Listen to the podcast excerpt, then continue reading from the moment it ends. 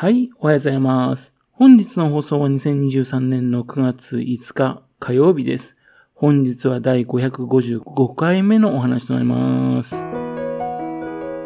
のチャンネルは福島県郡山市在住の特撮アニメ漫画大好き親父のぴょん吉が響きになったことをだらだらと話をしていくという番組です。そんな親父の一言を気になりまして、もしもあなたの心に何かが残ってしまったら、ごめんなさい。悪気はなかったんです。不幸にこの番組興味持ってしまったら、ぜひ今後もごひいきのほどよろしくお願いいたします。本日はショートバージョンです。おとといですかね、日曜日の3日の日ですけどね、矢吹町に行きましてね、懐かしの映画ポスター展、こちらの方を見てきました。第3回懐かしのポスター展。で、今回はですね、西部劇編なんですね。場所はですね、矢吹町のふるさとの森芸術村、ふるさとの館です。あの、9月3日からですね、24日までね、展示の予定です。9時からね、5時まで。最終日はですね、3時までの展示の予定だそうです。で、入場は無料と。ここに来るのはですね、3回目なんですね。以前もですね、この展示会の訪問してきたんでした。この展示会ですけどね、個人の方、矢吹町に住んでらっしゃいます国井純一さんという方のね、個人の映画ポスターのコレクションなんですよ。1回目はですね、邦画編って言いまして、昭和30年から40年前半まで、ね、そのところのポスターを展示したんですね。それが2020年の1月5日。で2回目がですね、蘇れ銀幕のスター編っていうので、21年の4月から展示したんですね。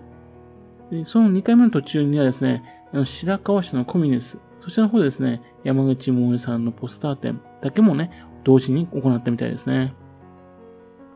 ですけど、そこからコロナがね、かなり厳しくなりまして、今回が3回目、2年半ぶりに開催となったわけですね。そして今回は西部劇編と、西部劇。以前ですね、お話をお聞きした時ですね、あの、ふるさとの館、これはですね、安く利用できるようになったので始めましたという話でした。このようなですね、個人で行っている入場料無料のイベントですんでね。ですんで、主催者がね、すべてお金を出すわけで、個人でね、コレクションの展示なんかはね、高ければできないですよね。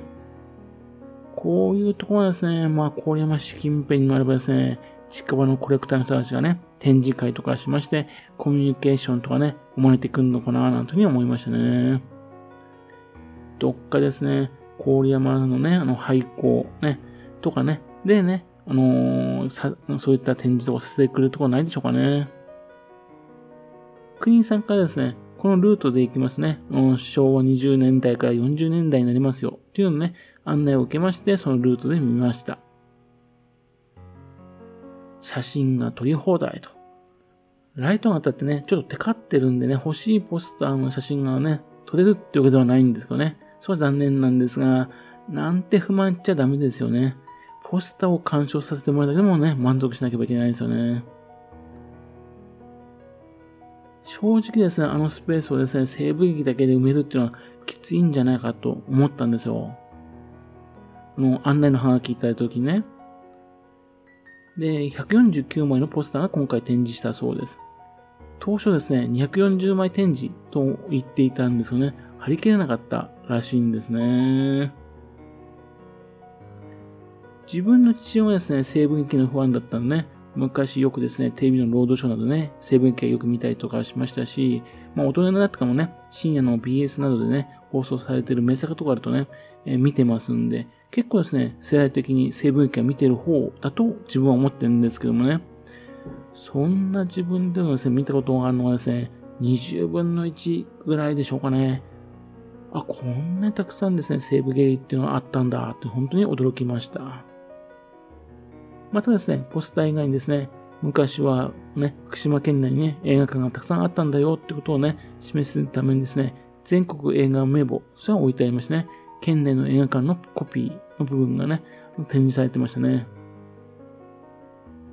鑑賞した後にいろいろと情報交換しましてね、あの映画のポスターのコレクター、ね、県内もね、他にもいらっしゃるみたいですね。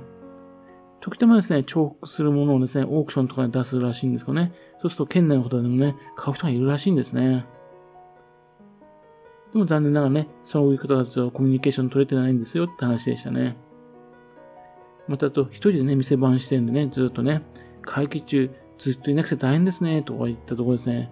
こんな風にずらーっと並べてね、眺めることですね。家ではできないからね、すごく嬉しいんです。眺めてまず満足してるんですよ。という話でした。またあと、三原町で行われましたですね、高齢町のね、手書き看板の絵師のね、三平勝吉さんのね、展示会、その話もしたらですね、国井さんもね、行って見に行かれたそうなんですよね。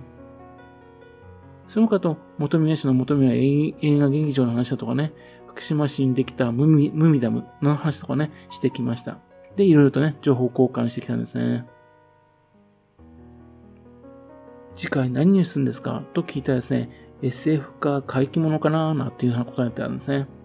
いや、SF と怪奇物のポスターだったらですね、この関連を埋めく可能性あるかなともわかるんですけども、SF か怪奇物かって言ったんですよ。怪奇物だけでですね、ここを埋めることができる自信があるってことですよね。どれだけ映画のポスターのコレクションしてるのかなと、非常に気になったんですね。もしもそれが実現できたらすごいですね。福島県の映画文化を発達させるためですね、ぜひですね、これからもね、活動を続けてほしいなと思いますね。またと、の山口桃江さんのね、ポスターの展示を白河市でやったってことですけどね、その規模のポスター展ならですね、例えば郡山市とかね、福島市とか岩木市とかね、そういうところもね、できそうな気がするんですね。そういうふうなね、小さな展示会もしていただけるとね、ありがたいなというふうに思うんですよね。というわけで、の現在ですね、矢吹町でね、あの、開催中の第3回懐かしの映画ポスター展、その話をいたしました。興味ある方はぜひ行ってみてくださいね。はい。それではまた次回よろしくプロンキションのお話をお付けくださいね。本日もくださいまして誠にありがとうございました。